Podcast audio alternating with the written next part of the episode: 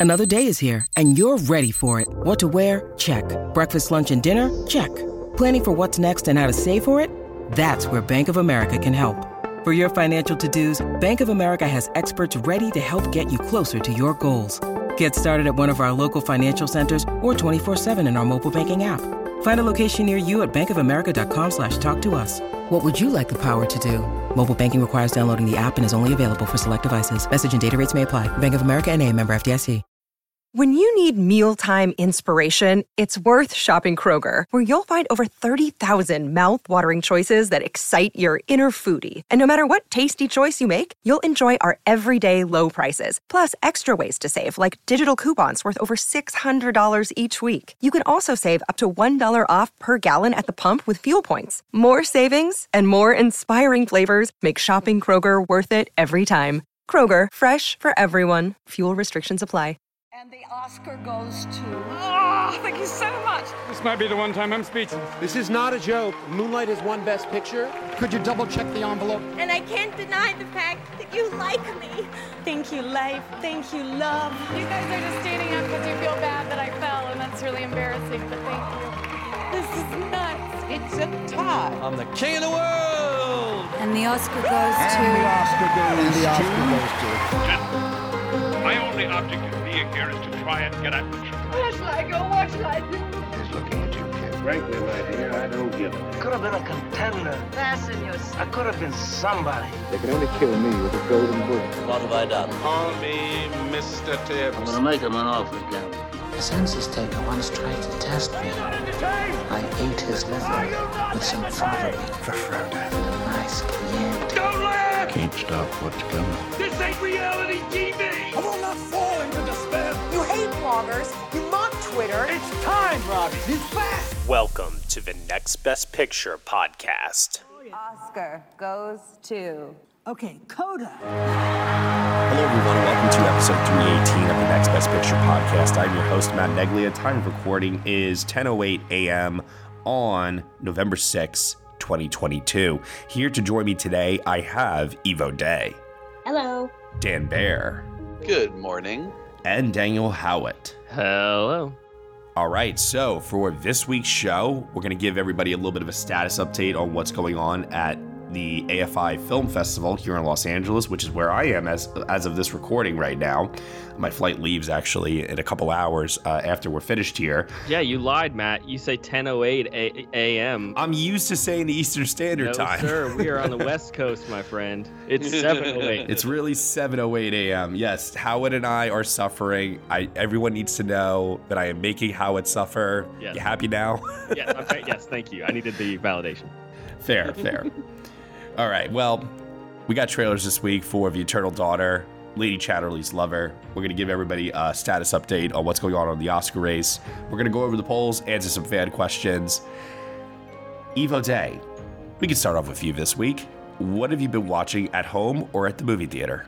Yeah, well, I haven't been able to go to the movie theater in this past uh, little while as much as I would like because I contracted the uh, Shmurona You know. No. It's okay. I'm fine. I've made a speedy recovery. All is well. So, in my sort of uh, in my worst days, I was curled up in bed watching some classic horror movies around Halloween, including uh, The Wolfman, which I actually liked more than I expected. Uh, the Raven, which has both uh, Bela Lugosi and Boris Karloff. Uh, a So great good. little uh, universal horror film that I think people maybe don't know as well. The Old Dark House, which was also fantastic. I really liked. It's sort of like a precursor to the Rocky Horror Picture Show. Oh, you That had a a- great Halloween Eve. I well, yeah, I guess I, I I guess I did. Um, and then I watched Scanners, the David Cronenberg movie. And on Halloween itself, I finally got around to watching Friday the 13th, which I thought was so dumb, but still kind of fun. Um, in terms of uh, uh, kind of more current films, I'd actually seen Tar last week, which I relented in the group chat that I had a terrible uh, theatrical experience, uh, which was no fault of the film, but the fault of the venue that I was at. So I uh, am probably going to have to see that again in a uh, better uh, theater. Uh, but I did really like that. I also saw My Policeman uh, just a few days ago, which was very nice. And that's about all I can say about that. And then actually, last night I got out to see uh, The Banshees of Inisherin, which I had been anticipating for so long. And I finally got to see it, and I was absolutely delighted with it. It was so good. It was so uh, kind of exactly what I expected, but in a good way. It had that perfect balance of sweetness and dark comedy. Uh, all the actors, I think, were brilliant. Colin Farrell, in particular, was just such a delight to watch. And uh, I, I totally understand the sort of hype around Kerry Condon as a potential uh, Best Supporting Actress nominee. She was also great. Um, and I'm really excited to talk about uh, that film with people awesome. I'm really glad that you had a chance to finally catch up with uh, Banshees as well. Uh, going back to your Irish roots, Eve. oh yeah, I, I it, it, did feel like I was coming home. I need to like visit Ireland like yesterday. Like I'm so I'm so drawn to it and so upset that I've never been. It's so beautiful too, the way it's photographed in this movie. So fucking oh, so gorgeous. I too feel uh, the same way. Where I think my first vacation that I take in seven years is going to be Ireland. I'm pretty confident in that. We should do a, a NBP group trip. Oh, everyone goes to Ireland. I mean, the whole purpose of me going on vacation is that NBP is still running, so I don't know if I would want to pull people away from it, but um, yeah, no, th- that's awesome. You finally got a chance to catch up with that. Uh, Dan Bayer, what about you? What about me? What about you for movie watching, sir? I have, well, I mean, it, it's hard to think about anything else when last night I saw RRR in IMAX in uh, at the AMC Lincoln Square in New York, which was just the best experience. Where does it like rank for you in terms of like theater experiences? Would you say?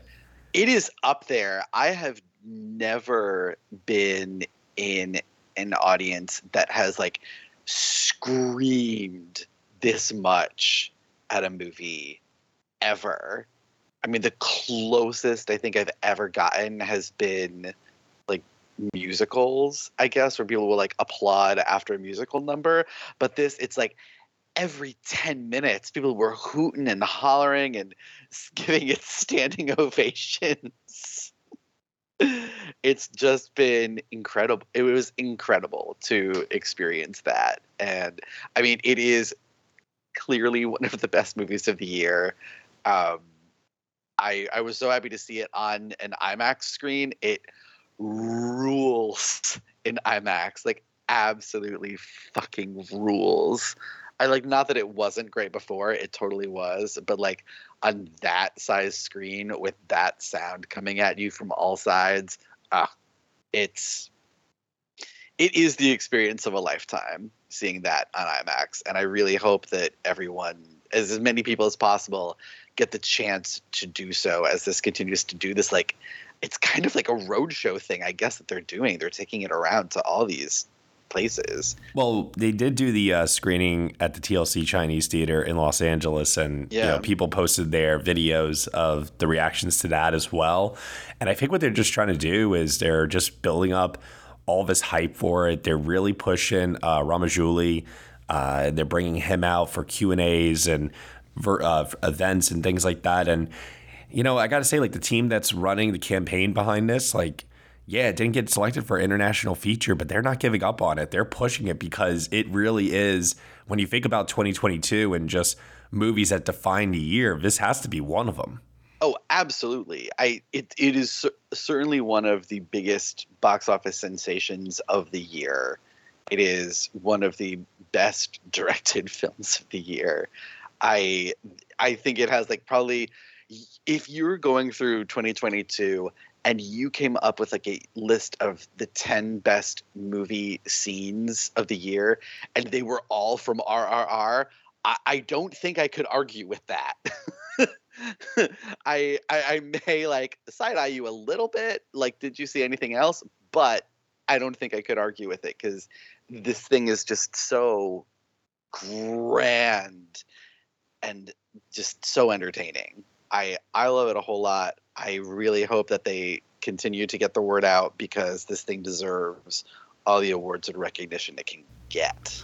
Well, that's my next question here. What do you think it can get in terms of awards recognition? What are you feeling right now? Uh, realistically, Yeah, yeah, yeah. it uh, visual effects for one thing. Okay, yeah. Um, I think that's probably its best bet. Honestly, I uh, before uh, going to see it, I watched uh, one of the uh, VFX artists react to this movie, and they were gushing over it. Oh yeah. Like, uh, so uh, you know, those guys are tough to impress. So if you know if it can make the short list, I think it should definitely get nominated for visual effects. I feel like that is probably its best shot um, just because like when you get into like the craft categories where it really should be contending those guilds are like they're really insular. And like it should get nominated for like editing score cinematography sound. But is it when they can just go for the people that they know in hollywood in movies that are going to be probably more widely seen? Uh, i don't know Let me ask you this question. yeah Do you know not to? I do know not to, sir. I know. I, I have watched that scene so many times. I really do think that that is a contender for original song, maybe even more so than the visual effects, honestly. I hope so. I really hope so. It would be awesome. It'd be incredible. I if they got the two of them to perform on the Oscars, that would be the biggest coup. It's really I- the thing that that the sort of song that they go for. I feel like um, more more so than RRR being being a phenomenon. I just think it's the sort of song that they typically go for. I mean, even if that was the only nomination that the movie received at the Oscars, it would still be worth it. It it really would be. It really would be.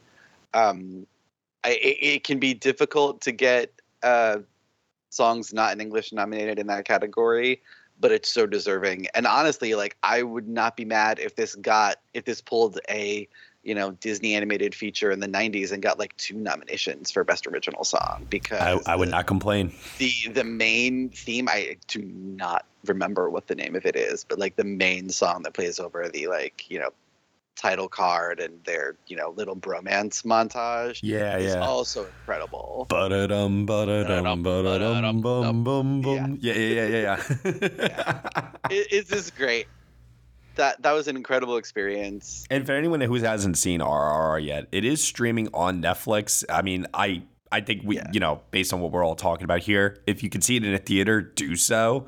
But if you can't, it is there on Netflix for you to watch. I was this film is so it it really lives up to the hype. I watched it with my parents, which is I don't think they or myself had ever seen anything like it and my mouth was like my jaw was on the floor like the whole time and I was just like smiling and grinning and just like so happy.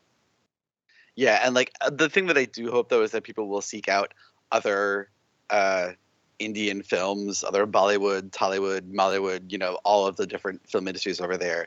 Seek them out because th- this is just the tip of the iceberg, really, in terms of that Indian cinema. Absolutely. There's so much more there to offer, but this is this is a sensation right now, and it absolutely deserves all of its success. Um, in addition to that, I saw Senior, uh, the Robert Downey Senior documentary, which So good. So freaking good. Oh my I gosh. was, I really was not expecting to cry. Yeah. No, me neither. I I did. I I think the thing that has really stuck with me about watching that movie is how vulnerable both Robert Downey Sr. and Jr. allowed themselves to be on camera. And I think it their relationship as explored in the movie is so deep and um, well well drawn in you know the in a 90 minute package or somewhere thereabouts.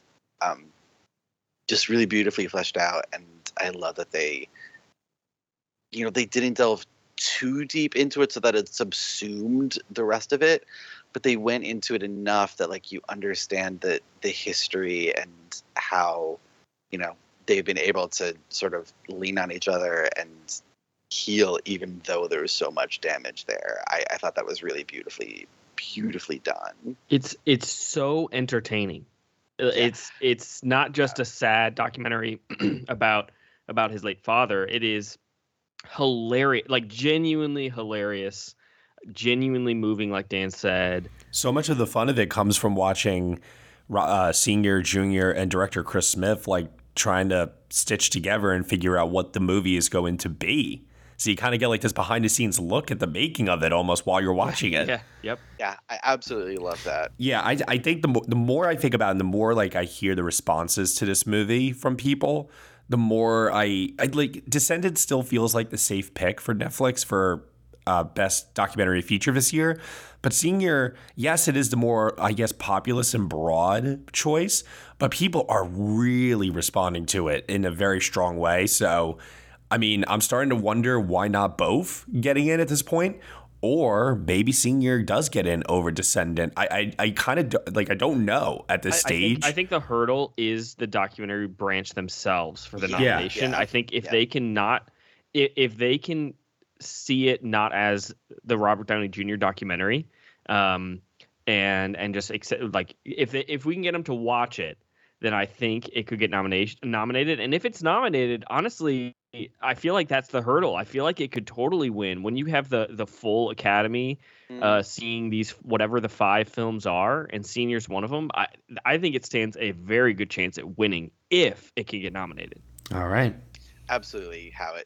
100% agree. It's that hurdle is getting the the short list. Yep. Yep.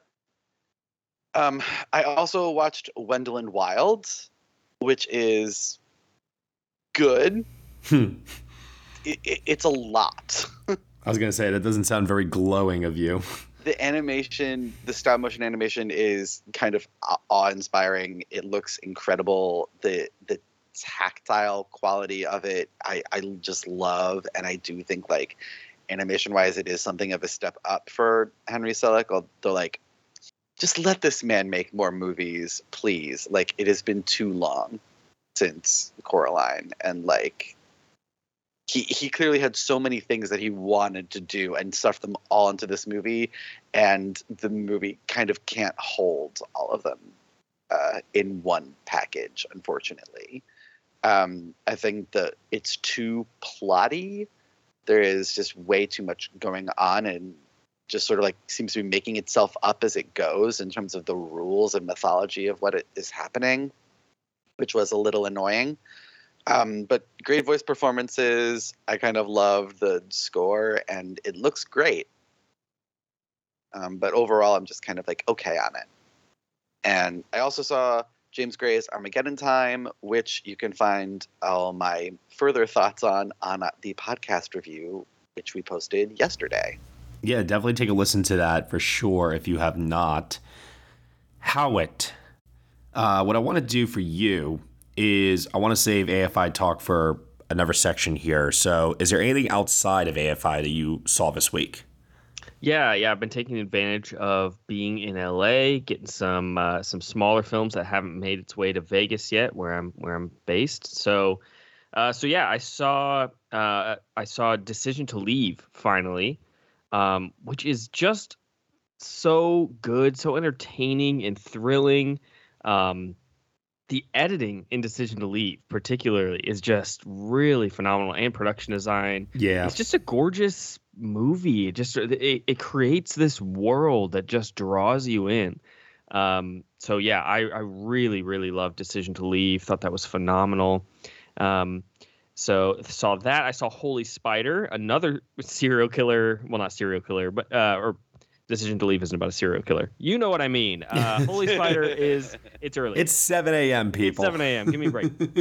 uh, but yeah, Holy Spider is a serial killer thriller, and um, yeah, I really, I really loved it. I thought it really kept me on the edge of my seat. I don't. It's not. It's not nearly as stylish and flashy as something like Decision to Leave, uh, but it's still a really great thriller on its own. Um, I, I, you know, I, I'm guessing as as most Americans, I didn't know anything about this case uh, in Iran, and um, and so it really kind of kept me on my toes. I, I like I liked the way that they uh, framed it uh, with the perspective of the detective and the killer at the same time, um, and so I was it was disturbing uh, in the right way, but uh, but really really grisly and, and twisty. And so yeah, I, I really enjoyed that as well.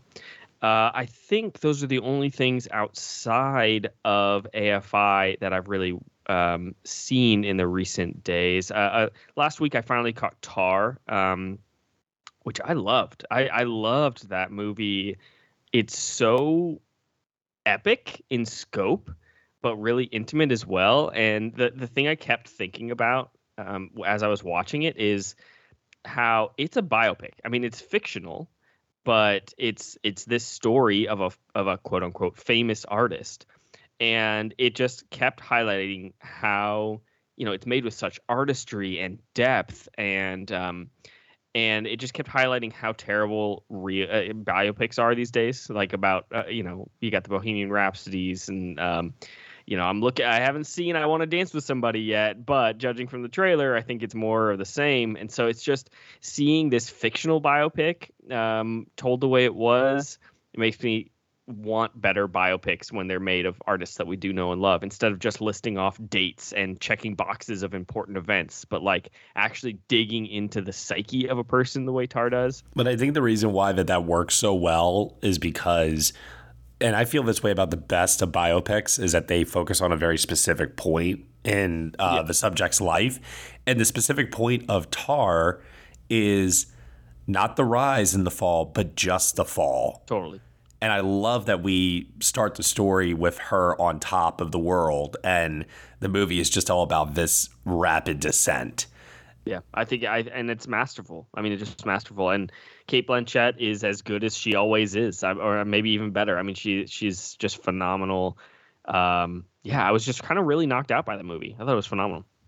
Sounds like y'all need some weird in your life. I really want to watch it. Yeah, I haven't seen it yet. It's fun. It's so much fun. I was going to say it's uh, now streaming on the Roku channel, which I know is going to be hard for some people to probably access. But, worth but it. if they do get a chance, they should watch it, and you should watch it with friends too.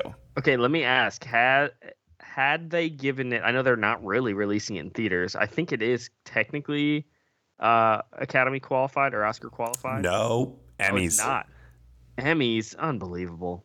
Okay. Yep. Well, do you think do you think if they had given it a Oscar qualifying release, I know obviously Daniel Radcliffe isn't getting nominated or anything, but uh, do you think they could have gotten a song in? Uh, maybe. Possibly. It's an yeah, it's possible song, and it's hilarious, but it's specifically an end credit song. Sure, sure. So it's it's always tough. Well, for myself this week, I have nothing to report because I am in LA and I am taking it easy on myself. I, I literally only watched two films while I was out here. Both of them are AFI related. So let's get over to that conversation really quick here.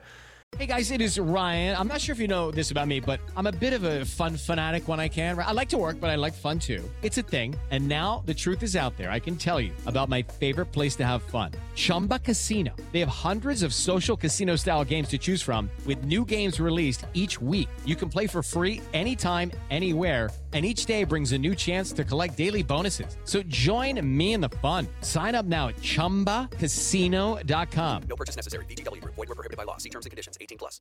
Uh, so for myself, I'll start off with when I got here to LA, I saw the newly recut version of Bardo, False Chronicle of a Handful of Truths, which is now currently playing in New York and LA in theaters and will be coming to Netflix early December. I will say this the new cut that I saw played a lot better than the first time. I understand, and I understood the first time everything that Alejandro Gonzalez Iñárritu was going for with this movie. That was not lost on me. I do think it is incredibly dense still and almost impenetrable at times.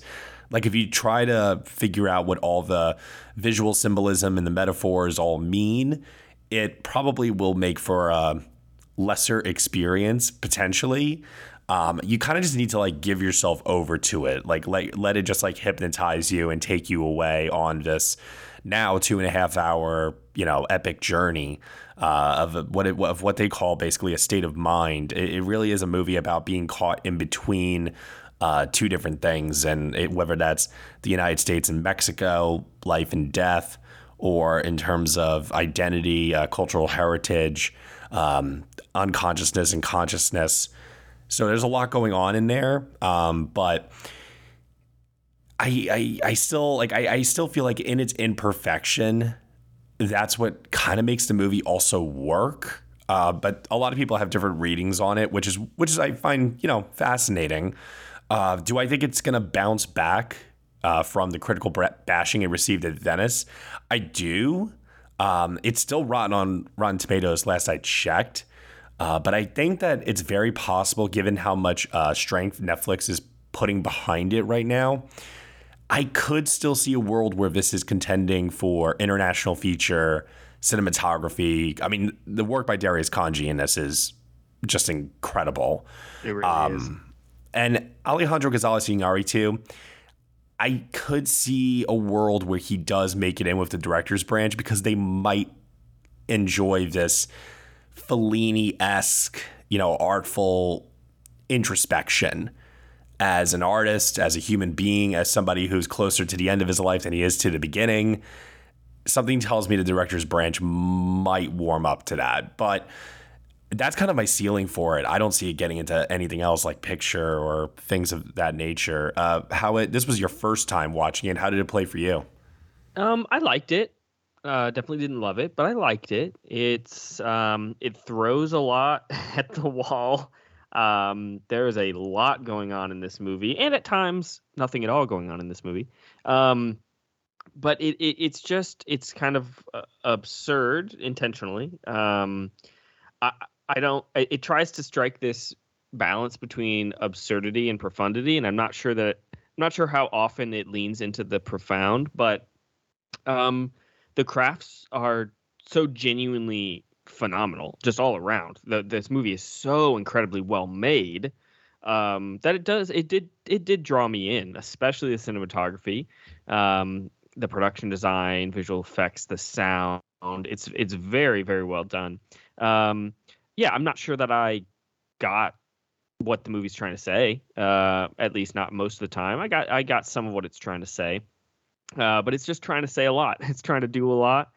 And so, yeah, I can't compare it to the original cut because um, I, I didn't see it, but uh, this cut was good. Um, I'm a, like a, I'm like a soft seven on it.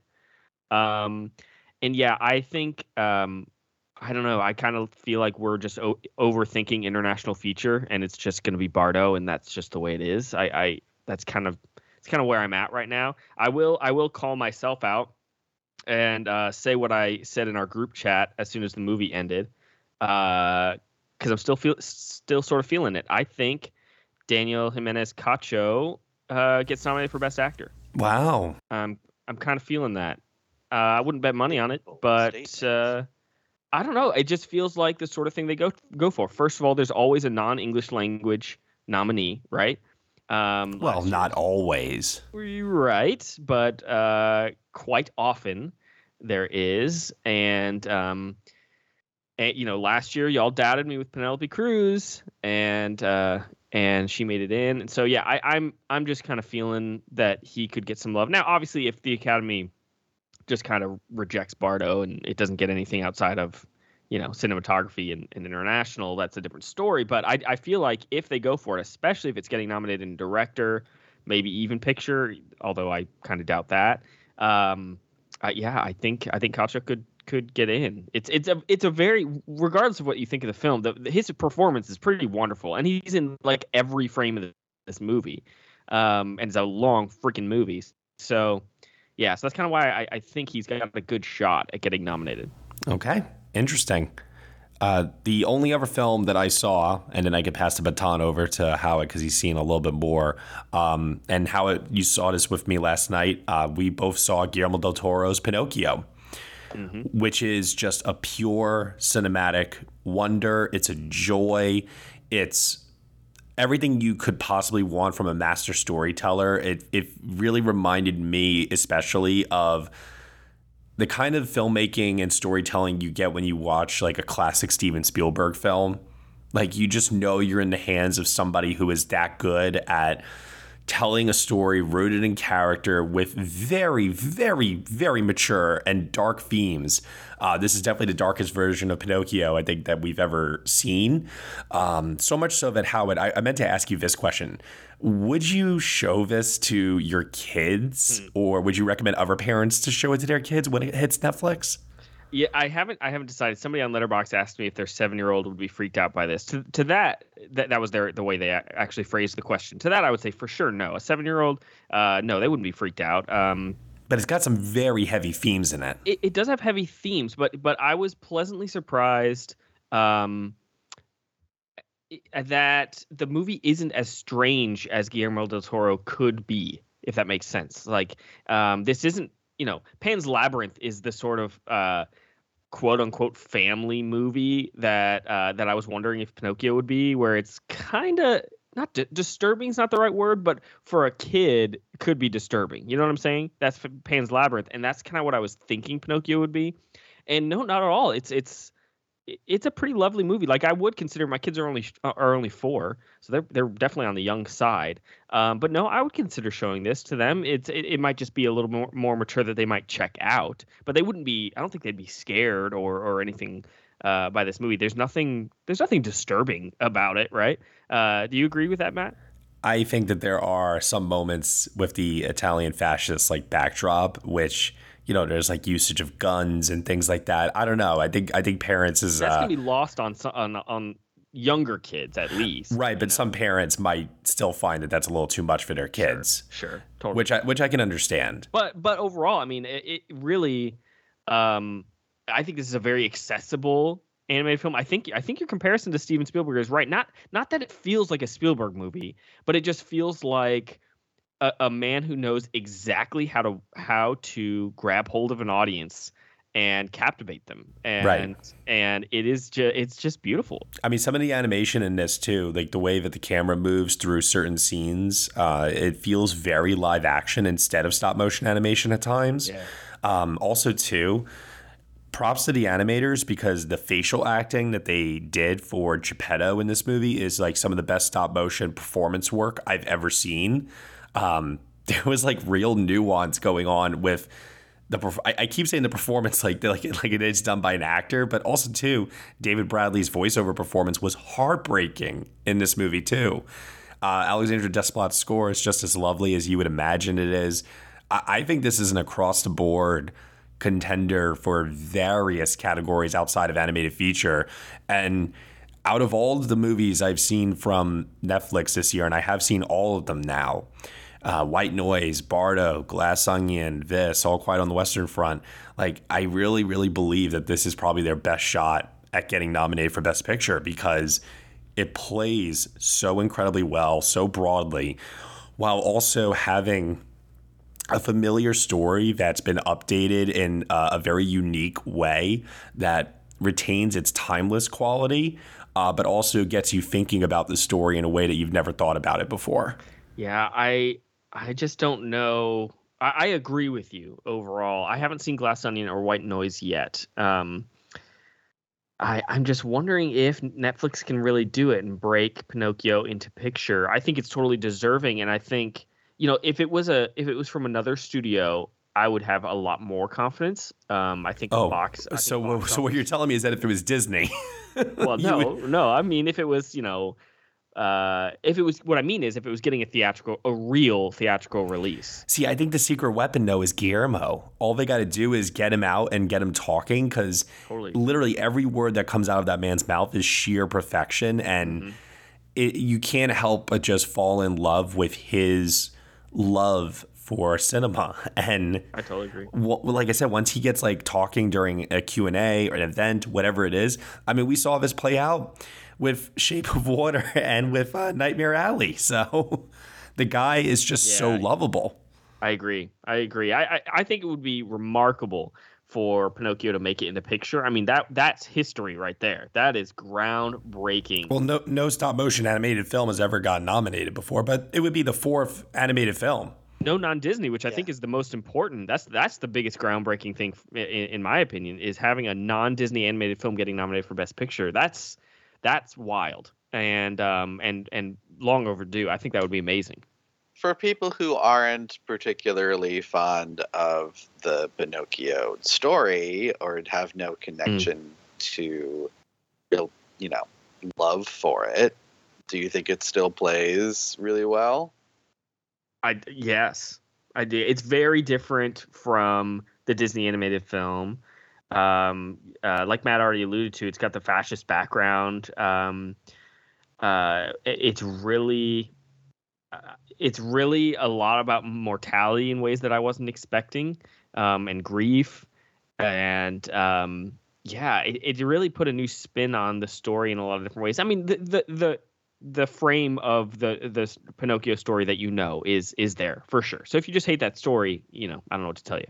But I I, I do think it adds a lot of new layers to it um, that make it worthwhile. Like it it my wonder my wondering this whole time was you know why why do another Pinocchio. And I, I think he kind of makes he makes a pretty strong case for why this movie should have been made. So yeah, Well, that was it for me for AFI. So, Howat? What else have you caught up with at the festival?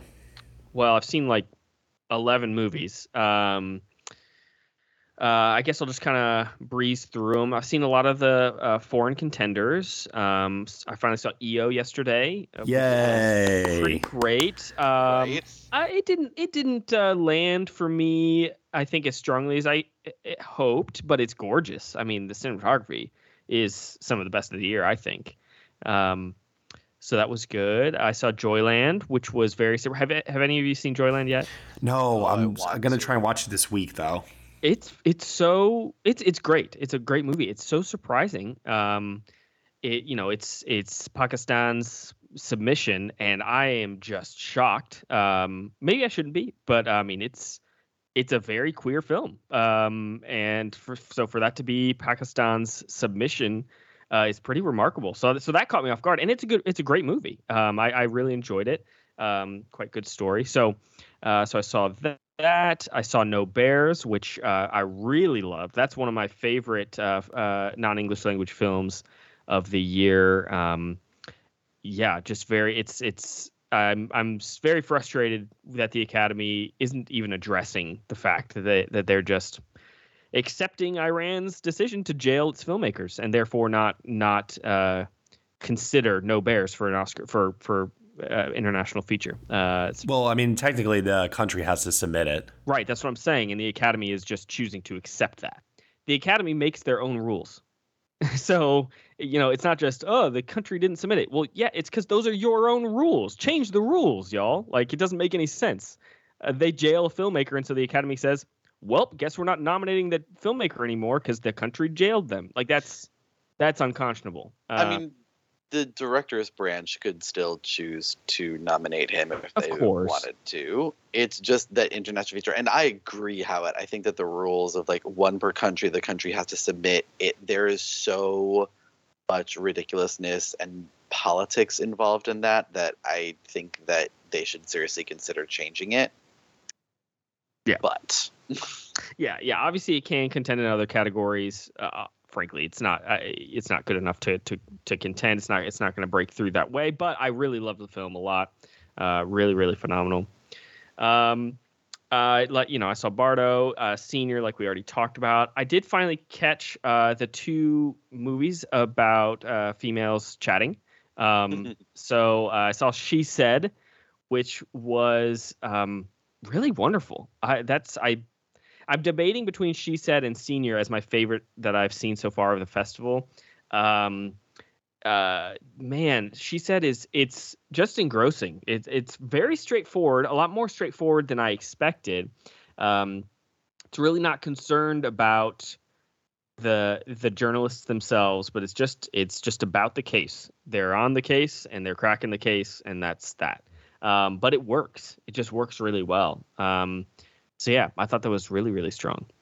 Um, and then the other one was Women Talking. Saw that yesterday, which was beautiful, and um, I really anticipated something so stagey and it's just not at all. It's so engaging, and I mean, hands down, it's one of the best scripts of the year. I mean, there's no way that loses adapted screenplay. I don't know what could even challenge it. It's just, uh, yeah, so well written, stunning.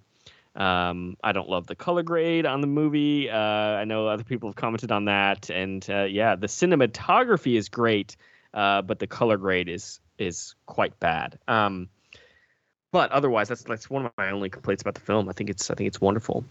Um, so yeah, that's that's about all I've seen thus far. Oh, I I didn't mention uh, the worst film of the festival. Uh, man, I finally saw The Son, and y'all, I Oh my I'm a- god. I'm an easy I'm an easy critic, okay? I Yeah, think you Matt are. would agree. I'm a very easy critic. I am light I'm light on movies, like I I go easy. I I had my head in my hands and not in the way that the filmmakers wanted throughout this movie. I was rolling my eyes. I mean, it's it's really truly terrible. Um, I, I I genuinely was so surprised at how actually terrible it was. Um, the writing is laughable. Like genuinely, I was laughing uh, in these deeply what are meant to be deeply emotional moments, and the the dialogue is terrible. Um, Hugh Jackman is is a is a bright spot. I think his performance is good. He does he does what he can. The dialogue that's coming out of his mouth is pretty rough, but he he does his best to sell it. So uh, so I do think he's a bright spot. Um, but otherwise, man, throw this all out. This was really bad, and I I want to be gentle. The the young actor at the center, uh, the titular son, um, he he tried his best. Oh Um, no. yeah, he tried his best. I cannot wait to see this movie. Me too. I'm so astounded by it when those reviews started coming out and people are just it sounds like I don't even know how to describe what people are saying about it other than it just sounds awful, but I can't really quite wrap my head around how until I see it. Has there ever been such a like monumentous sophomore like like Debacle? achievement? Hmm. Like in a bad way, I mean. Oh yeah. I I feel like don't there must. No. I know. I mean, I'm sure Yeah. li- like there has, but this is just in comparison to just the praise that he received for his first film, Zeller. I'm talking about. Yeah. Um, it's just astounding. Eve, honestly, that's that's kind of how I felt when I when I was reading some of the reviews. Like I said, because I'm a pretty I'm a pretty easy critic. I I was honestly reading the reviews and going, okay, it's not that bad. Chill, everybody. Like maybe it's not you know Oscar worthy, but I'm sure it's fine. That's what I was kind of assuming because it does look fine from the trailers. And um and boy, I mean it it is Wow. just not good. I have to say, just- I'm very intrigued. yeah it's it's the script it's really the script like Oh, it's no. it's the script is truly and and the lead act uh, not the lead the uh the the kid in the movie is um unfortunately just not very good i'm sorry sorry to that man but uh yeah it's uh yeah I also was kind of uh, astounded that it's a step down visually from the father as well. it is yeah Yeah. Well, It's that just was sort of boring. my. It was sort of my thing about when he announced that that was the next film he was making. I was like, people need to kind of lower their expectations a bit because knowing I have not read or seen the play, but knowing what I do know about it, I know that it is not.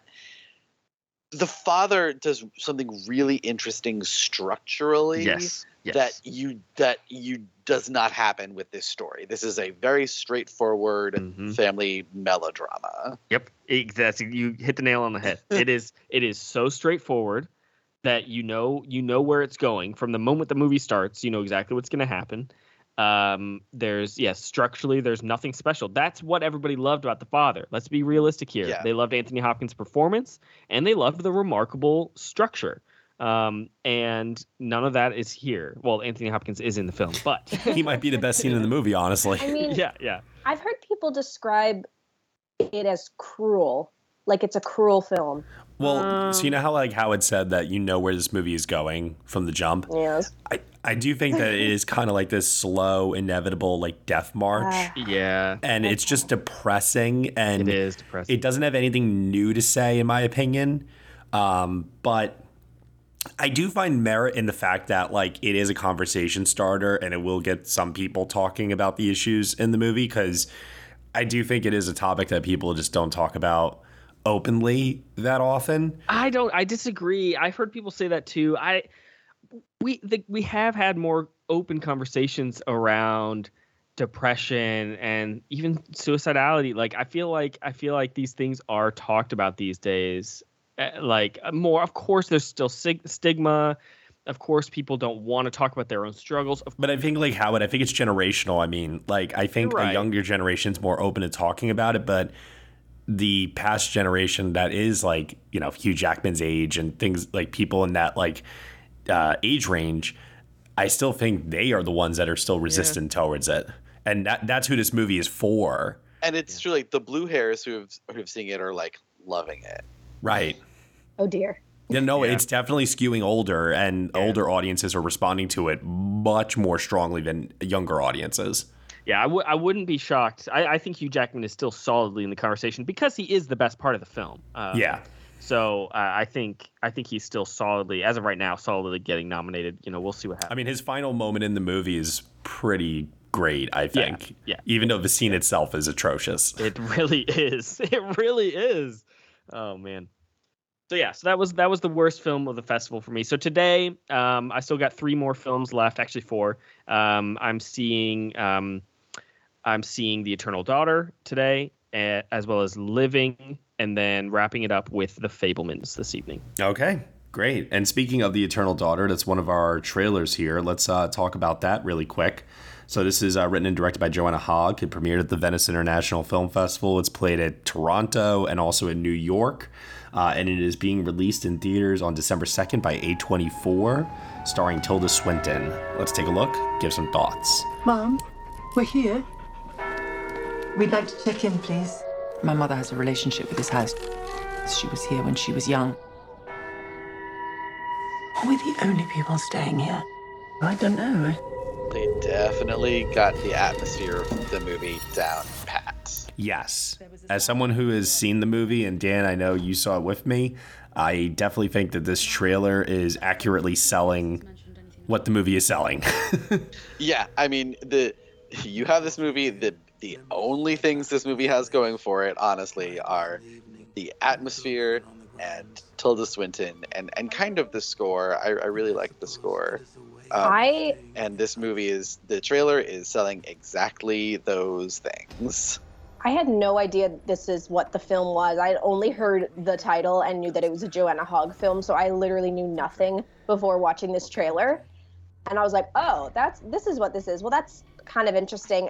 And maybe this isn't a good thing because the first thing it reminded me of just tonally was uh, Men, like the film from Oh, Alex. Garland. Just just in the in the fact that there's uh, one actor doing multiple roles and sort of the moodiness of it, but I'm sure thematically it has nothing to do with that. But um, I am intrigued, I will say. yeah, it's. I liked it a bit more than Dan at New York, for sure. Um, but it's it's definitely a vibe. It, it also harkens back to I I felt like classic 1950s like horror movies in terms of its aesthetics and its mood at times. Nice. So it's not like a overt horror movie that modern audiences would appreciate, but Not horror at all. No, yeah, it kind of it, I could kind of tell that it's sort of marketing itself as a horror film, but I'm like, I don't I don't think that's what this is. That no, no, no, it's like not. It, it's there's like no like jump scares or anything like that. Yeah. It's more just about mood and atmosphere, and that's like my favorite thing about it. Actually, is I love the production design. I love the the cinematography. I love the sound design. Tilda D. Swinton. I'm so curious uh, how I'm gonna feel when I see it this afternoon because uh, I've never seen a single Joanna Hogg movie. I never saw the souvenir or its sequel. So, Howat, here's what I'm going to tell you right now. um, it's a short movie, but it's definitely slowly paced. It is a mood piece, so you kind of just have to vibe with it. Um, I do think Tilda Swinton's performance will be captivating enough that you'll be into it, uh, but it's not a movie that has like these big moments or jolts of energy or anything like that. You kind of just need to let it like mesmerize you with Got the it, way got it, that got it's presented. Yeah. God, I so so how- so I'm gonna hate it, right? Okay. I, I, I kind of think you will, but you know, I love fingers crossed. Let's criticism. let's talk Let's talk after you see it, Howat. I love how in modern film criticism we can just describe something as a vibe and be like, yeah, yeah, got it. Right, right. I know what you mean. yeah, it is a vibe of a movie. If Nice. You, like you need to get on its wavelength, and like I was even able to get on its wavelength at times, but I just thought that ultimately there was just not enough there. There. The best scene in the movie is one that's in the trailer, which is like this birthday scene Oh, uh, with Tilda Swinton and her mother, who's also played by Tilda Swinton. Yeah, so it's it, it's fun watching Tilda like act opposite herself and to see how Joanna Hogg structures these scenes and how she shoots and edits them. Uh, but yeah, I, I- I get what Dan is saying. Ultimately, I liked it a little bit more. I'm still not like you know effusive in my praise for it necessarily, but um, I, I definitely, as Eve said, uh, I vibed with it more. Yeah, it has like the vibe of those old school like English manor house haunted. that, that that's what I was getting at. Yeah. you guys are selling this. I'm no, but like it to has that it has that vibe, but it is Oh, telling an entirely an entirely different story. And Oh. the story for me is where I grew incredibly disinterested. That's fair. That's totally fair. All right. Well, uh, that'll come out on December 2nd. I'm actually surprised that they are releasing it this year. I thought they were going to hold it. Yeah, I thought that was what they were doing too, but hey, go for it. Yeah. I mean maybe that's when they're doing the um like maybe, you know, limited release and then opening wide or wider in 2023. I don't know. Yeah, because they kind of have to platform release this. This is not a movie that you release wide at all. Yeah, no. Uh, there's one other thing I want to touch upon just ever so briefly here. Did you guys get a chance to look at the 2022 British Independent Film Award nominations this week? Yes. So Aftersun led with 16 nominations, followed by Blue Jean with 13. Uh, other films that were represented in the Best British Independent Film category were Good Luck to You, Leo Grande, Living, and The Wonder. And they all got nominations pretty much across the board. Like you look in every single category, and these films like popped up here and there. I was happy to see Emily uh, pop up too, which I haven't seen yet, but I know Dan, you're a big fan of it. Oh, yes. I- I was so glad to see her nominated and I think it was also up for best ensemble. Mm-hmm. um, which is an excellent, excellent choice for that category. Um, I was a little disappointed it didn't make it into even more categories than it did, but so happy to see that recognized because it's one of the best films that I've seen this year. Yeah. Yeah, I mean, there's a lot of great, really good films that if you haven't had a chance to see, like stuff like Brian and Charles or uh, Flux Gourmet or um, Eve Men is mentioned here as well um, a few times. uh, God's Creatures uh, being another one, but one other category I do want to like kind of draw everyone's attention to is the best international feature uh, independent film category, and in there are All the Beauty and the Bloodshed, Close. Decision to Leave, Everything Everywhere All at Once, and The Worst Person in the World. What a I- category. Yeah, right. God, the worst person in the world. Can we just flash back to last year for a second? What a Ugh. good, what a movie. What a Oh my film. What a Ugh. film. I cherish my Criterion Blu ray of that movie so much. Uh, I want to nominate that again this year. Yeah, seriously. One of the coolest, best reactions to an Oscar nomination ever Dan Bayer crying over Worst Person in the World getting nominated. I love that I want to movie so much. I want to know when I'm going to get to see all the beauty and the bloodshed because I'm I'm just kind of curious, uh, and I feel like it hasn't gotten around that much. Uh, They're you know, slowly rolling it out. yeah, yeah. Yeah, it, it it'll get around. It's just slowly getting around, but it'll it'll get there. Uh, but I I wanted to draw attention to this category because once again, kind of like with it showing at the Gotham uh, nominations, everything everywhere all at once. There it is again. It is definitely proving that it has what it takes to break into um, Best Picture. Just looking at this nominate these nomination lists, it, it, there the Russo brothers scored a nomination. I'm curious. No. Will Mavity was very, very, very clear about this. Okay. No. Okay. They right. do, they do not have the producer credit needed for the uh, Best Picture nomination if it were to happen. Are they just executive producers? Exactly. Okay, yeah. Okay. Got it. Got it. But I want to be very clear about that because I'm sorry, but like every time they open their mouths in an interview somewhere, I'm Mm-hmm. like, no, I don't want you guys anywhere near this level of recognition. Sorry, I just don't think that they're. They need to shut their mouths. I just don't think they're good champions of cinema. The same way that a Rian Johnson, a Guillermo del Toro, an Edgar Wright, a Martin Scorsese. You know, it's like The Daniels, even. Like, Ex- yes. now there's a filmmaking duo that we should be supporting. amen. All right, let's take a look at our second trailer here, and then we'll get over to the polls, and then we'll answer fan questions. Lady Chatterley's Lover had its world premiere at the Telluride Film Festival. It's actually playing at AFI as well. It's coming to Netflix on December 2nd. Stars Emma Corrin and Jack O'Connell.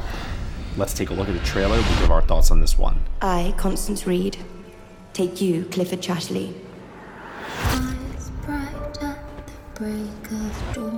Hot. Sex. I, I'm telling you all, if this was not a Netflix film, I think this would have gotten slapped with an NC 17 rating. Hell yeah. There is so much sex in this movie. Yes. Uh, which is fitting for the source material that it's based on. It's a very steamy uh, film in, in many, many ways. Um, I, I thought it was quite good. I didn't think it was great, but um, Emma Corrin is excellent in this. And the chemistry with Jack O'Connell is just, oh my God, it, it- it's fire. Just straight up hot. I have to say, this does seem like the kind of film I would not like. I'm not really a like kind of person that's drawn to like, oh, the woman and she's like married to a guy she doesn't love, so she has an affair with like the hot guy that works on her. oh no, Eve. I'm the It's- same way. Yeah. It's not my kind of film, so I don't think this is going to be exactly for me. I will still watch it. Um, uh, and I'm actually I'm very intrigued by the literature of D.H. Lawrence, and especially after watching this trailer, I've just been, you know, just doing a little research. I feel that. I also I also think too that uh, Laura de Clermont uh, Tonnerre, I think that's how you say her name. Uh, I really did like the Mustang quite a bit, and I feel like the visual style of Lady Chatterley's Lover is another element where, like you know, we were talking earlier about women, uh, women talking, uh, women, yeah, women talking's color grading. And there's a lot of that going on here as well. It's very teal, lots of blues, very like kind of like a desaturated color palette at times. But it, worked a little bit better here for me than in something like Women Talking. I mean, the cinematography is by uh, Benoit uh, Delhomme, and He's a good uh, ben- Benoit did The Theory of Everything. yeah. Yeah. So there's like an established visual look when you think of like stuff like At Eternity's Gate or The Theory of Everything, and now this. Uh, so there's a visual consistency there, I think. I, I'm really excited for this movie. Did you like read the book or? I have read the book, yeah. Oh, okay. uh, uh, quite a long time ago. I believe it was in AP English um, in high school, and yeah, uh, very much looking forward to it. Very much looking forward to Jack O'Connell. Oh, you'll see Jack O'Connell, I promise you. I, I, oy, oy. oh, I am aware. You'll see him, you'll see Emma, you'll see everything. Wow, Nothing will be left unseen. goodness This gracious! has been one of my most anticipated films of the year since it was announced. Wow. Okay. Does um does part of this film take place in Venice? Yes. Based on the trailer, I thought I saw It some looked like it, yeah. Because I was like, oh my god, this is the second period piece that Emma Corrin is starring in, where an illicit love affair takes place. part of the movie set in Venice. oh, that's funny. Yeah. Oh, that's so true. And for those that don't know, uh, she's referring to My Policeman. Yes, I am. Oh, that's a really funny connection. I didn't think of that, but you're right. I forgot that they went to Venice and My Policeman, but then again, I forgot a lot about that movie the second it was over. So well, hopefully you won't forget anything about Lady Chatterley's lover. So, I just based on the trailer, I'm already not forgetting certain things about it. So oh man, there will be a lot of Netflix pausing and screen grabbing. I'll tell you that Oy. right now. God bless Netflix. Very much honestly. a, a, a hot topic on film Twitter about how we like as a current society are very averse to sex in movies. And I feel like this year in particular has like really opened that conversation a little bit more and this film will contribute to that in a big way. I agree with you on that for sure. Um, this is still a UK production, though, and I, I think that countries outside the United States don't seem to have as much of a problem with it as we do. Oh, sure. And it is something that like I, I wish that like more of the Hollywood studios and you know I, I just wish that we would be a little bit more open to it, like you said, Eve, because it, it is, you know, it's a part of life. And I, I don't understand why we are so adverse to it still today. Mm-hmm. Uh, this movie does not have that problem at all. Uh, I'm excited for you all to check it out. It'll be on Netflix on December 2nd. And now let's head on over to the polls, uh, where for last week, for Halloween, basically, uh, we asked everyone what is their favorite horror movie of 2022 so far. So, Dan Bayer, we'll start off with you. Favorite horror film from this year? X. Ooh, good choice. I mean, like there. I don't think there's ever been a horror like one-two punch like X and Pearl ever, let alone in the same year. that to me is insane. Yeah. But X is it, it, that movie is so much fun. It's so wild and genuinely scary at times. I loved it, and Mia Goth is just fucking performance of the year across those two movies. Like wow. I still think she's going to win a joint Best Actress prize from some prominent critics Somebody. group, either National Society of Film Critics or LAFCA. One of them is doing it. I, I'm telling you right Somebody, now. Somebody, please. I mean, she deserves. Daniel Howat, how about you? The Black Phone. Ooh, okay, yeah. I, I really dug this movie. I caught it like way after, like towards the end of its theatrical run. Um, and man, yeah, I was really into it. Um, I've been doing a lot of uh, for for spooky season. I was reading a ton of Stephen King novels, um, and obviously, The Black Phone is based on a Joe Hill short story, his son. And so, yeah, I just dig the Stephen King esque vibes. Um, you know, I thought it was really engaging. I thought the kid in the movie was really great. Really good. Um, yeah, it's like it's just small, straightforward, to the point, and really effective. Um, yeah, so I really dug it. All right, Evo Day. Pearl. Nice. Yeah. I still haven't seen it. Just such a like. Wild. I love mo- horror movies that are a little stupid, and like Pearl does get a little stupid at times, but like in the best way possible. And yeah, Mia Goth is just literally insane. She's just like going 110% the whole time. It's also like stylistically beautiful. It would make such a great double feature with The Wizard of Oz. Um, it has a lot of like film history uh, aspects that I personally love. Um, yeah, what like a fun, uh, original, just such a ubiquitous film, and it's and it's existing in this really interesting horror universe and it's gonna get a another there's gonna be a third part so maybe maxine when's that when's maxine coming out Uh, I don't know off the top of my head, but I know it's next year. It's next okay year, yeah. maybe you know who knows maybe that'll because i liked x and i really liked pearl so who knows where maxine will fit among those three Okie dokie. What about you, Matt? Well, for me, I really liked Smile quite a bit, actually. But I'm going to say Bones and All.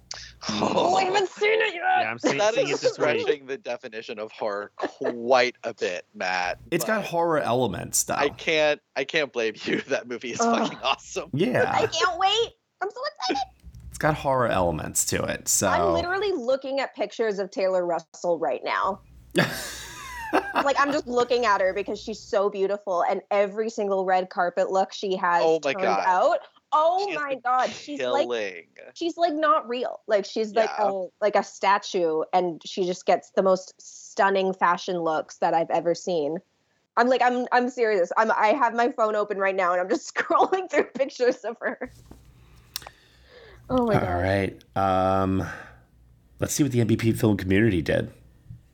Let's see what they voted for. So at number 10, yes, Bones and All, baby. Let's go. There was before Bones and All, and there's after Bones and All. You all will know when you see it. okay Number nine is Prey. huh Nice. That movie is kind of awesome. Oh, I mean, I, I I kind of agree with what Howat was uh, with what Dan was saying before. That does also kind of stretch the definition of horror because it's more action. I think. I thought you were talking about that um, spooky uh, exorcism movie, Pray for the Devil, that I keep Oh. seeing trailers for and don't want to see. no, at all. Number eight, Fresh. Fresh is No a lot of fun. That, I did have fun with that. Technically, TV movie, but Come on. I'm letting it slide. Be nice, Matt. It played film festival. Number seven, Scream, the new one. That was also surprisingly good. Yeah, I agree. I really enjoyed Scream quite a bit. I think it's actually the best one next to the original. Number six is The Black Phone. Nice. I, I haven't higher. seen that. I haven't seen that, but I want to. I really want to. So good. It would make for a good rental. I'll oh, say add it that, to Eve. list. Yeah, I think it'll play Okay. great Oh, at home. yeah. Oh yeah. Okay. Number five is Bodies, Bodies, Bodies. Nice. Yeah, that was great. I wouldn't. I, again, I don't know if I would consider. I mean, it's like a slasher film, but like it's kind of too silly to be a horror film. I don't know. It's not even really a slash. Number four is Pearl. Nice. Yay. Number three is X. Nice. Number two, and by the way, between number one and number two, it was a difference of 19 votes. Wow. Number two is Barbarian, Mm-hmm. and number one is Nope. Nope. I so here's the thing. Barbarian has a better use of nope than nope does. Barbarian is a movie that plays so well on the first viewing. oh, it's so good. I, I just always tell people like watch it knowing literally nothing. It's currently streaming on HBO Max, so just try to watch it without knowing a single thing, and you'll probably have a good time. Apparently Disney Plus in some territories. That's so funny. Amazing. I went into I saw Bodies, Bodies, Bodies in a theater with a friend, and the trailer for uh, Barbarian started playing, and I literally closed my eyes and covered my ears and said, "Tell me when it's over because I don't want to see. I don't want to know what happens." All right, for this week's poll, some of you are gonna roll your eyes at this, I think, a little bit, but for the release of Black Panther: Wakanda Forever, there have only been 50 movies that have grossed over a billion dollars at the box office. Which one is your favorite? Can we just talk about how you said there's 50 movies that have done this when like what 10 years ago there were like 3? I, it, it, it's, it's pretty insane, like how much the Hollywood studio system, like the model, has just shifted towards. We need like every single movie to be engineered in such a way to gross these kinds of figures. Are we talking adjusted for inflation here or not? Sorry, Dan. No. well, then that's bullshit. I'm sorry. Okay, Matt, Matt, I respect your question. Uh, we can definitely answer your question, but I have a better question, which is what's the most ridiculous movie to have grossed a billion? Oh, there I there like are that. definite answers to this question, sir. Believe the live action Aladdin did. yeah. That's that's a contender. That's a contender for ridiculous. Yes. I, I think it's absolutely absurd that the Jurassic World movies continue to still do well. Yeah. Yeah, yeah. I think that's insane. Yeah. hey, sorry. Yeah, I'm, I, I'm, I'm at least a couple million of that. I love Eve's reaction of minions there. That was so great. um, I, I too also hate with every fiber of my being the Tim Burton Alice in Wonderland movie. oh god, it's so Hey, bad. it's hey, that's so one of the. OG billion dollar grossers. yeah, I know. It's Like how? How? But like the, the thing that like I keep coming back to when I look at this list, right? This is something that I I I think about quite often, but it really came into focus for me when I put this together. There are so many movies on this list that I personally hate. Now, you can sit here and say that's a that's that's a you thing. The clearly the majority of the world loves these movies. I sometimes wonder because people really hate the Disney live action Lion King. People really hate the Transformers uh, sequels. Like so many of these, I, I just wonder if it's like bait and switch by the studios as I'm surprised there's only two Harry Potter m- films on this list. Well, the rest of them all got like kind of kicked out um, or never reached a billion to begin with. Hmm. Yeah, that's the thing. That's the thing. All those movies, you know, the, the franchise, well, the Harry Potter series ended what 2011, 2012, and um, truly 10 years ago there were not that many billion dollar grossers. I mean, if you look at this list, so many of these are just from the last 5 years. was there only one James Bond? Yeah, Skyfall. Wow. I mean, No Time to Die would have made over a billion if it wasn't released during the pandemic. I watched I that on a plane. the power of Adele. Okay, that is why Skyfall grossed a billion dollars. But but like but going back to what I was saying before though, like I just feel it's it's just so weird to me that these are movies that are most successful in terms of box office, but they're also some of the most reviled as well.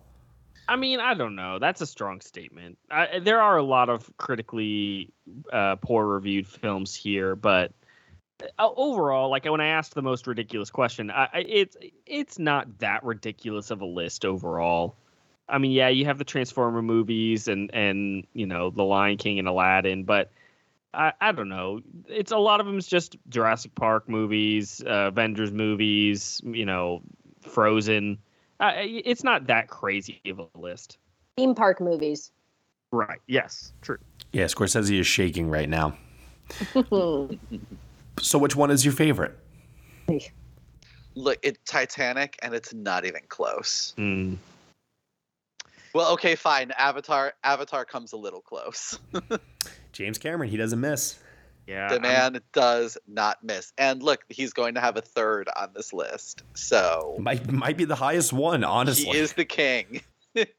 Okay. He's the king I'm- of blockbuster cinema. I'm struggling to answer. I think Toy Story 3 could be my pick. I think That the Dark the Dark Knight could be my pick, which seems it's a basic it's a basic pick, but come on, it's it's the Dark Knight. Um or even Who's gonna say Top Gun Maverick?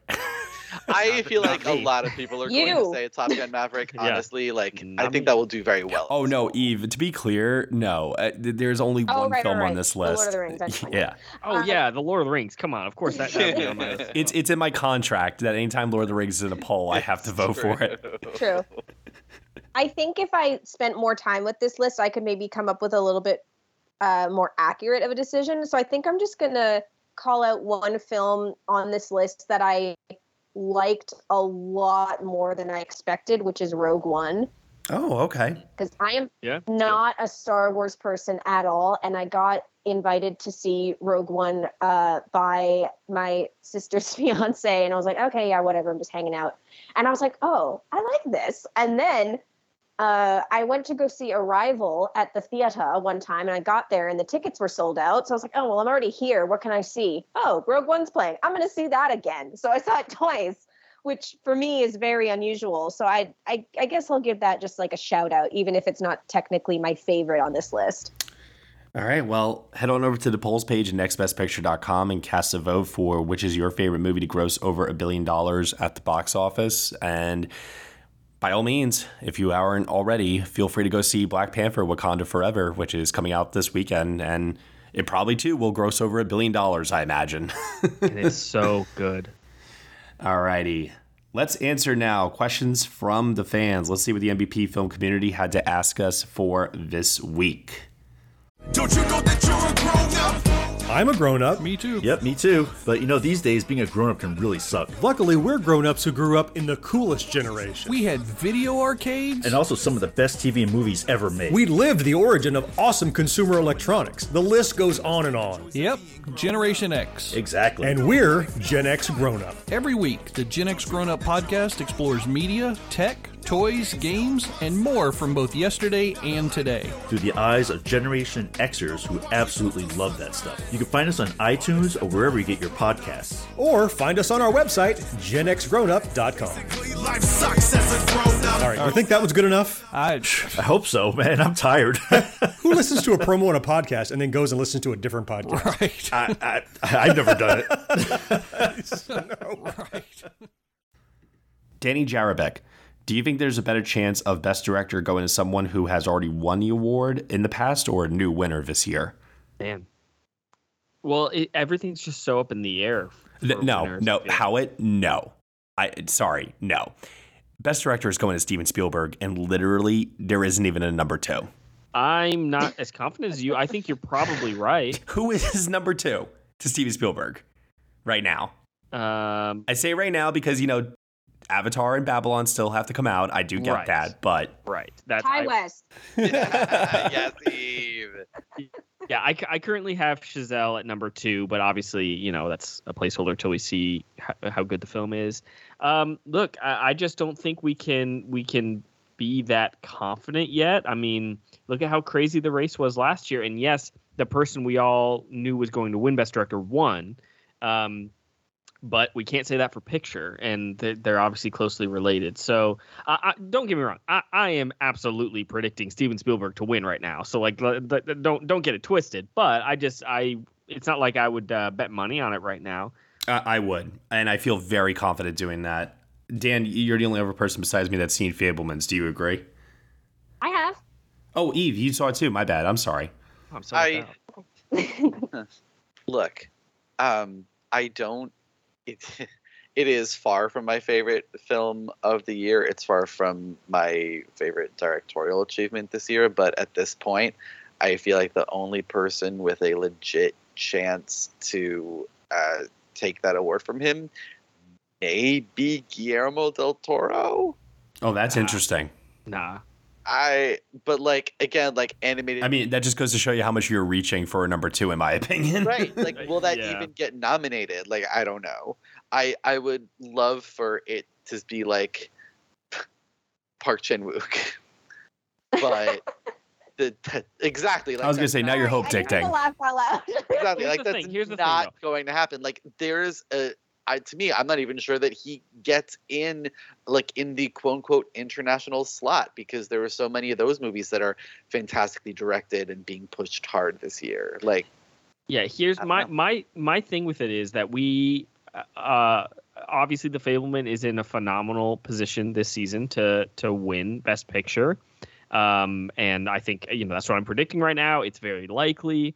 Um but there is there's many different paths that this race could take. I think there's a world I, where I, I think the best picture can take different paths. I think director is going to Spielberg no matter what. I just can't say no matter what. I think uh, because I think in the world where Banshees takes Best Picture or um, Mark McDonagh is not winning director for Banshees. I I don't I'm not No, predicting I- that he is, but I'm just saying I think if there's a world where something else is winning Best Picture than The Fabelmans, um, of course Spielberg can still win even if it doesn't win Best Picture. But I. I, I I just can't. I'm not ruling other people out in the same. But way who? But ruling them out. who? Who then is the number two? Sarah Well, Polley.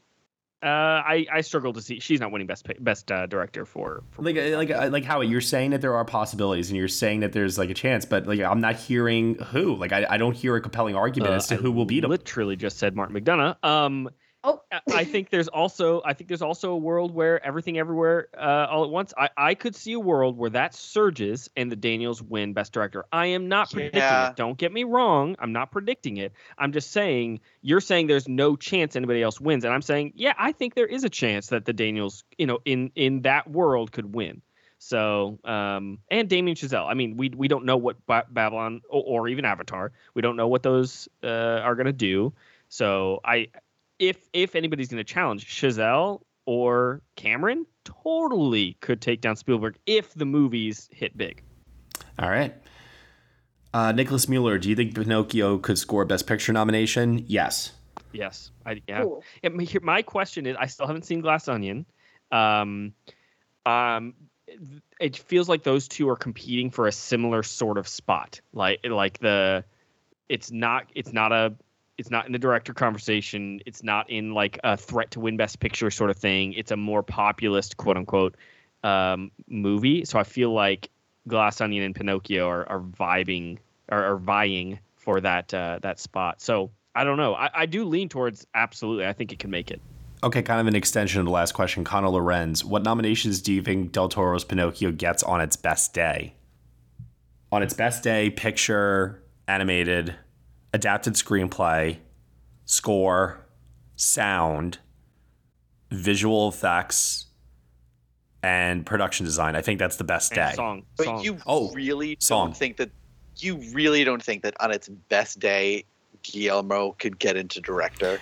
Movies have been animated movies have been nominated for best picture. No animated movies ever had its director nominated. So until that's one of those until I see it, I'm not I'm not going to predict it. I I, I, I get why Guillermo. you're asking.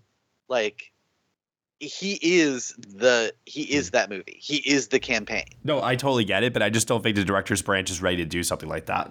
I agree, and because he is not the sole director, right? So Right. he co-directed with uh, is his name Mark Gus- Gustafson? Yeah. Um, and listening to the Q and A last night, um, uh, I, it- feels clear that this is uh, how do I say this in the most respectful way? This is a this is a Tim Burton Henry Selick situation, in my opinion. Um, now Guillermo del Toro did is a co-director on the film, and obviously his name is on the project. But as I was listening to the Q and A last night, um, I was thinking, okay, I think Mark did a lot of this. Um, and I think it's Guillermo del Toro's vision, and he is the heart behind the film, all that. But that's that's what gives me pause on the director nomination. Um, I mean, among the fact that that's never happened before, but um, yeah, I, I I don't think it's actually there. Oscar Odyssey, what are your thoughts on the two screenplay categories this year? Will we see the Best Picture winner come from there? Since the Academy has swung to rewarding scripts with directors attached, does that hurt a film like The Whale? I mean, it. Sarah Polley is like Howat said before is absolutely winning adapted screenplay. Mm-hmm. There's no way anything else is going to come close. This is why I've been saying that there are only four films that can win Best Picture, in my opinion uh, Fabelmans, Women Talking, Everything Everywhere All at Once, and The Banshees of Inisherin. Right now, those are the only four I think could win. And the reason why I say that is because they all stand a very good chance to win uh, the screenplay categories. I, I get that. I get that. I think that the original screenplay category right now is way more interesting. Even just looking at what could potentially get nominated there, because the movies there are, frankly, to me, more exciting in that category. Sure. There's just not a lot going on in adapted. I actually think Adapted is really exciting because it is reminding me of 2017, where it does feel like we have like a set five or so. And if we don't, and it's more fluid, it does lead me to wonder if we could get like a surprise, cool nomination in there somewhere. Glass Onion. Well, yeah, I think well, Glass Onion feels set. Uh, I think is that one of the set ones you were referring to? Yeah, I think Glass Onions is pretty set. I think White Noise is also looking pretty good in there as well because I think they're going to respect the uh, the adaptation. Has the unadaptable tag. Right, right. But and, and I mean like this would really I know like ruffle some people up, but like what if like something like Top Gun Maverick did get into adapted screenplay? That, that's That not would crazy. be hilarious. It, it would be hilarious, but that's not crazy. No, it's know? not. There's, there's there's room in the category, and I think the Academy's gonna love it. And so, yeah, I mean, I, I think it would be ridiculous. But but I really think more realistically, uh, something like Living getting in there makes a lot of sense to me.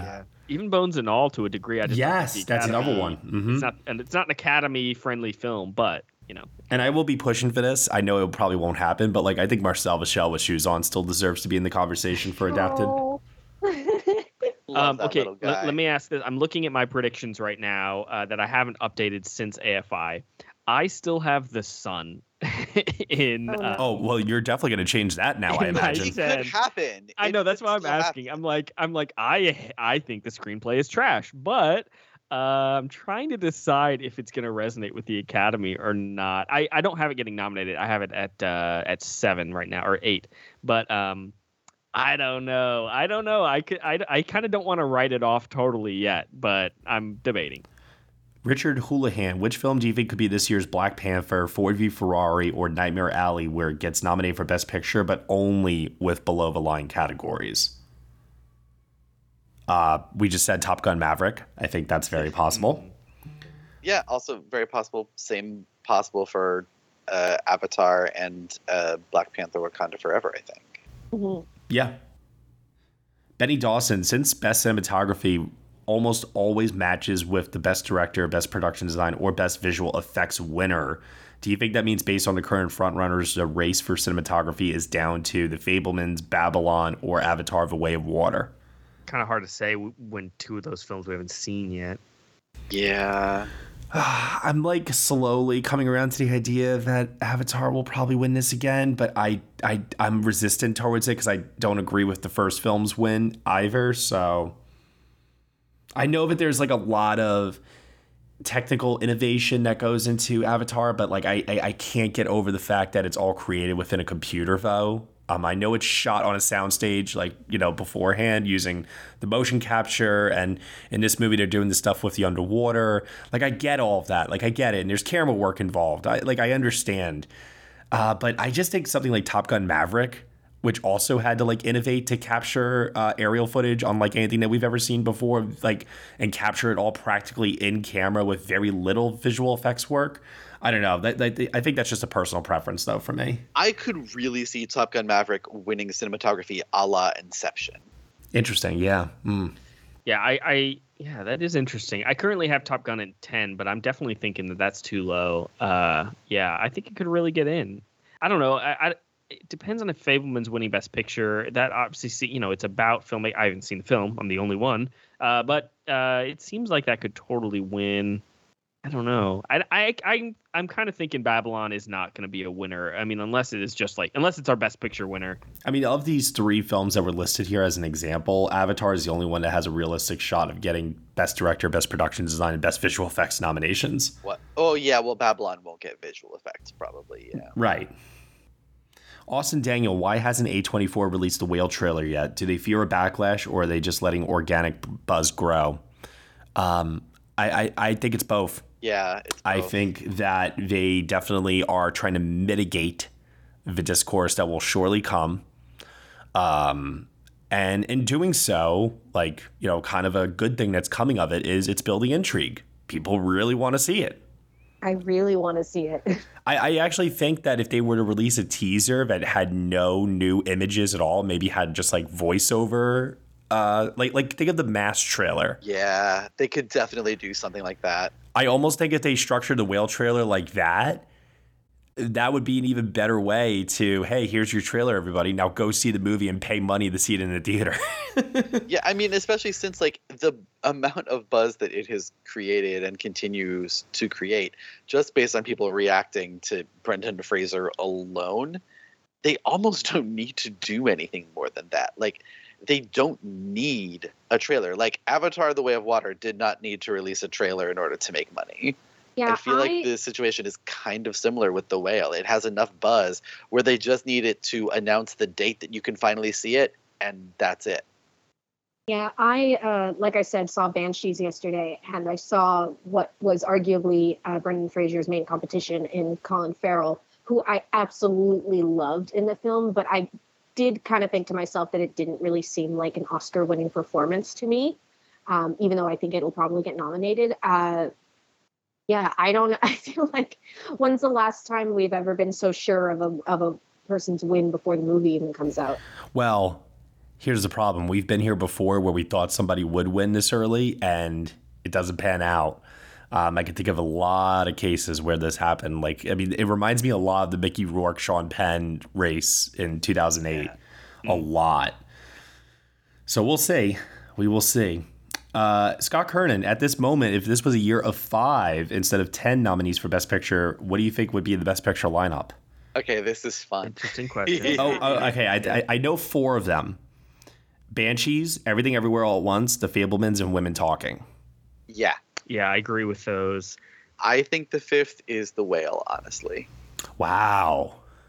because it has the passion votes.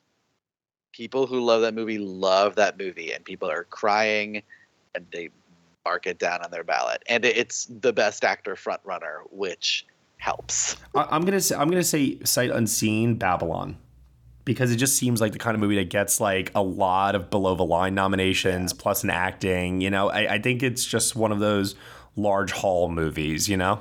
Yeah. I would not. uh, again, I have not seen this either, but um, All Quiet on the Western Front. I think the hype that that is. You still have not seen All Quiet on the Western Front?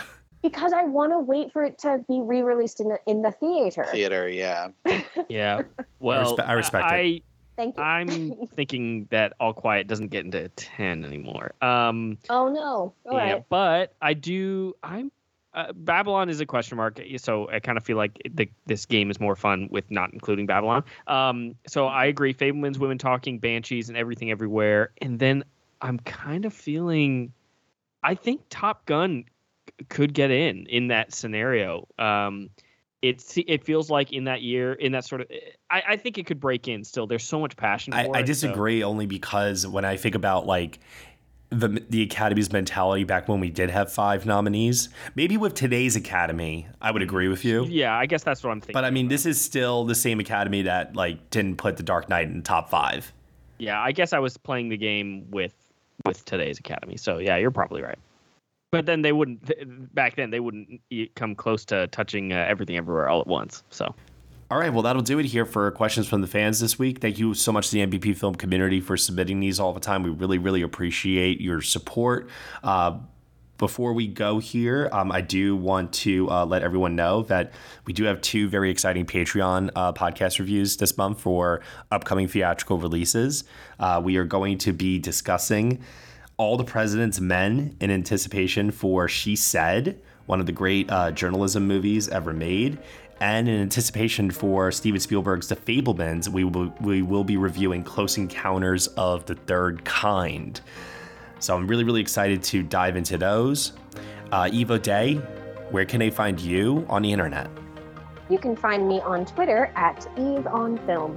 Dan Bayer You can follow me on Twitter at Dancing Dan on Film. and Daniel Howat. you can find me on Twitter at HowatDK for my last day at AFI Fest. And you can find me at Next Best Picture. Thank you so much, everyone, for listening to the Next Best Picture podcast. We are proud to be part of the Evergreen Podcast Network, and you can subscribe to us anywhere where you subscribe to podcasts. Be sure to leave us a review on Apple Podcasts and let us know what you think of the show. We really appreciate your feedback and your support, which you can also lend on over at Patreon. For $1 minimum a month, you'll get some exclusive podcast content from us. Thank you so much for listening, as always, and we shall see you all next time.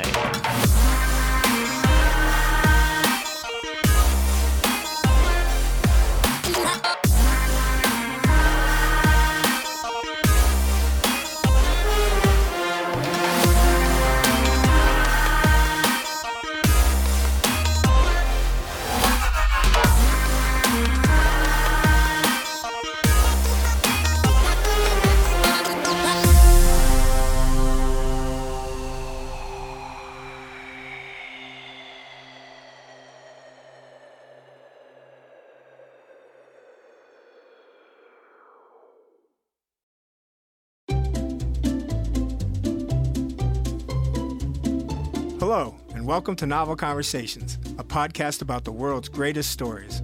I'm your host, Frank Lavallo, and for each episode of Novel Conversations, I talk to two readers about one book. And together, we summarize the story for you. We introduce you to the characters, we tell you what happens to them, and we read from the book along the way. So if you love hearing a good story, you're in the right place. Our ninth season is coming this fall. Tune in to hear from some of the all time great authors Charles Dickens, Jules Verne, F. Scott Fitzgerald, and more. Subscribe to Novel Conversations wherever you listen to podcasts.